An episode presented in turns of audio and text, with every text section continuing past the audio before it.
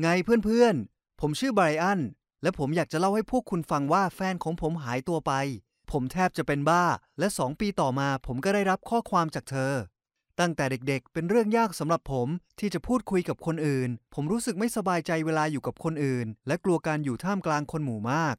สิ่งนี้เรียกว่าความผิดปกติในการเข้าสังคม หรือพูดง่าย ๆ ก็คือ กลัวการเข้าสังคม โลกยุคใหม่เปิดโอกาสให้ผมใช้ชีวิตอยู่กับอาการแบบนี้ได้ ทุกสิ่งที่ผมต้องการส่งมาถึงบ้าน ผมเรียนระดับมหาวิทยาลัยที่บ้าน และคุยกับเพื่อนๆผ่านอินเทอร์เน็ต พูดถึงการคุยกับเพื่อนก็ไม่ใช่ปัญหาเลย เพราะผมไม่มีเพื่อน คนเดียวที่ผมคุยด้วยคือผู้ชายคนหนึ่งในกลุ่มที่มีปัญหาแบบเดียวกับผม และเพราะกลุ่มนั้นเอง ผมถึงได้พบกับอลิสเธออายุ 17 ปี สวย และเป็นคนตลกมาก บางครั้งผมยังสงสัยว่าเธอมีปัญหาเรื่องการพูดคุยได้อย่างไร เพราะเธอเต็มไปด้วยพลังงานและร่าเริงตลอด และผมก็ต้องประหลาดใจยิ่งกว่า ที่ว่าทำไมเธอถึงต้องการอะไรอย่างการคบกันแบบห่างๆที่แสนประหลาดนี้ เธออยู่ในนิวยอร์กอีกฟากหนึ่งของอเมริกา แต่ผมไม่ได้บ่นอะไร เราใช้เวลาอยู่ด้วยกันเยอะมาก คุยกันและเดทกันผ่านวิดีโอ พูดง่าย ๆ คือ เรามีความสัมพันธ์ที่ดีแล้ว เท่าที่คนเป็นโรคกลัวการเข้าสังคมสองคนจะมีได้วันหนึ่งเธอบอกผมว่า พ่อแม่ของเธอจะย้ายไปประเทศจีน และอาจพาเธอไปด้วย เธอโน้มน้าวให้ผมเชื่อว่า สิ่งเดียวที่จะเปลี่ยนแปลงความสัมพันธ์ของเราคือไทม์โซน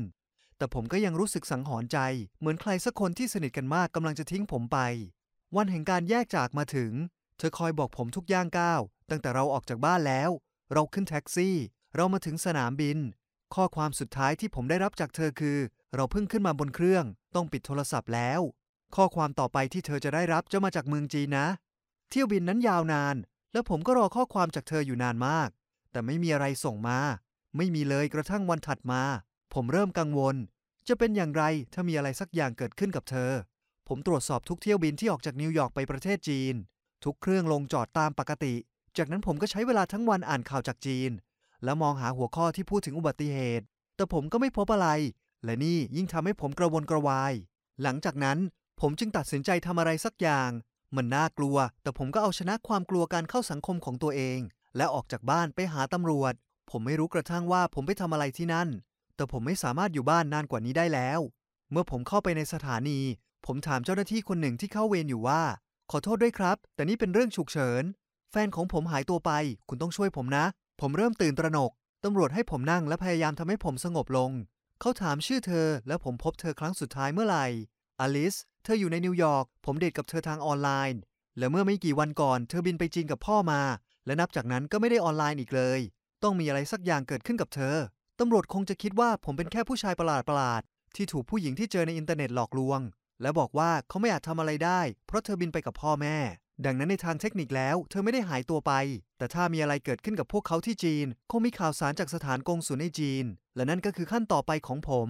ผมเขียนคำร้องไปยังสถานกงสุล แต่ในเมื่อตามข้อเท็จจริงแล้ว ผมไม่ใช่ญาติของเธอ พวกเขาจึงไม่ให้ข้อมูลใดๆ เว้นแต่ผมจะหาหลักฐานมายืนยันได้ว่า ผมไม่ใช่คนแปลกหน้าสำหรับครอบครัวของพวกเขา นั่นแหละปัญหา เราเพิ่งมีความสัมพันธ์กันได้ปีเดียว แต่ทั้งหมดที่เรามีคือแชทใน Messenger และเวลาเป็นพันๆชั่วโมงที่โทรผ่าน FaceTime ไม่มีรูปถ่ายด้วยกัน ไม่มีช่องทางติดต่ออื่น ผมไม่รู้กระทั่งว่าพ่อแม่ของเธอหน้าตาเป็นอย่างไร นี่เป็นครั้งแรกที่ผมตระหนักว่า เราเป็นแค่คนที่ไม่มีตัวตนในชีวิตของอีกฝ่าย สถานกงสุลปฏิเสธคำร้องของผม ขณะนั้นผมโกรธทุกคนบนโลก ไม่มีใครสนใจอะไรเลยสักอย่าง แล้วนั่นก็คือเหตุผลที่ทำไมโรคกลัวการเข้าสังคมถึงยังดำรงอยู่ เพราะผู้คนชั่วร้ายและเห็นแก่ตัว ผมสิ้นหวังทุรนทุราย โอกาสสุดท้ายของผมคือการจ้างนักสืบเอกชน อย่างน้อยเขาก็ทำเพื่อเงิน ผมหานักสืบเอกชนทางออนไลน์ อธิบายปัญหาของผม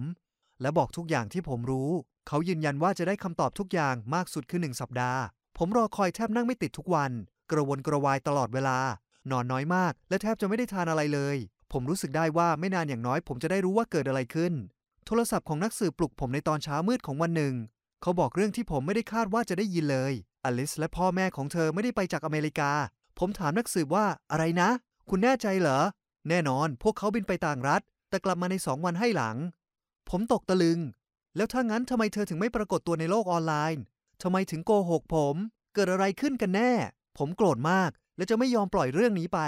ผมต้องการคำอธิบาย ดังนั้นจึงซื้อตั๋วถัดไปไปยังนิวยอร์ก และวันถัดมาผมก็อยู่ที่นั่น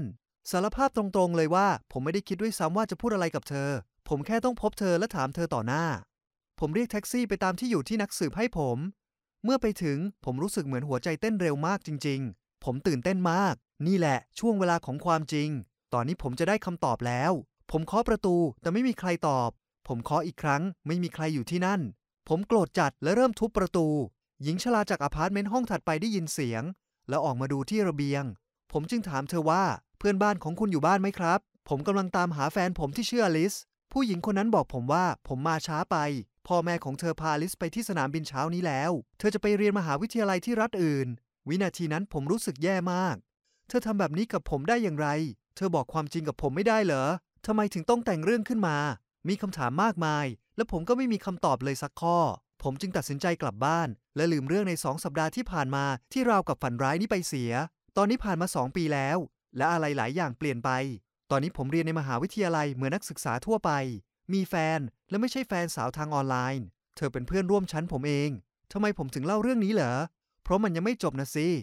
ไม่นานมานี้ผมได้รับอีเมลจากเธอ บอกว่าเนี่ยลิสเอง อ่านเธอนะ ได้โปรด ผมประหลาดใจมาก และตอนแรกก็ไม่แน่ใจว่าผมควรอ่านหรือไม่ แต่ผมก็ตัดสินใจอ่าน ในจดหมายนั้น เธอขอโทษที่หายตัวไปอย่างนั้น เธอเขียนว่าฉันไม่สามารถบอกเลิกไปเฉยๆได้ ฉันสงสารเธอจริง ๆ ดังนั้นเลยตัดสินใจว่าจะหายตัวไป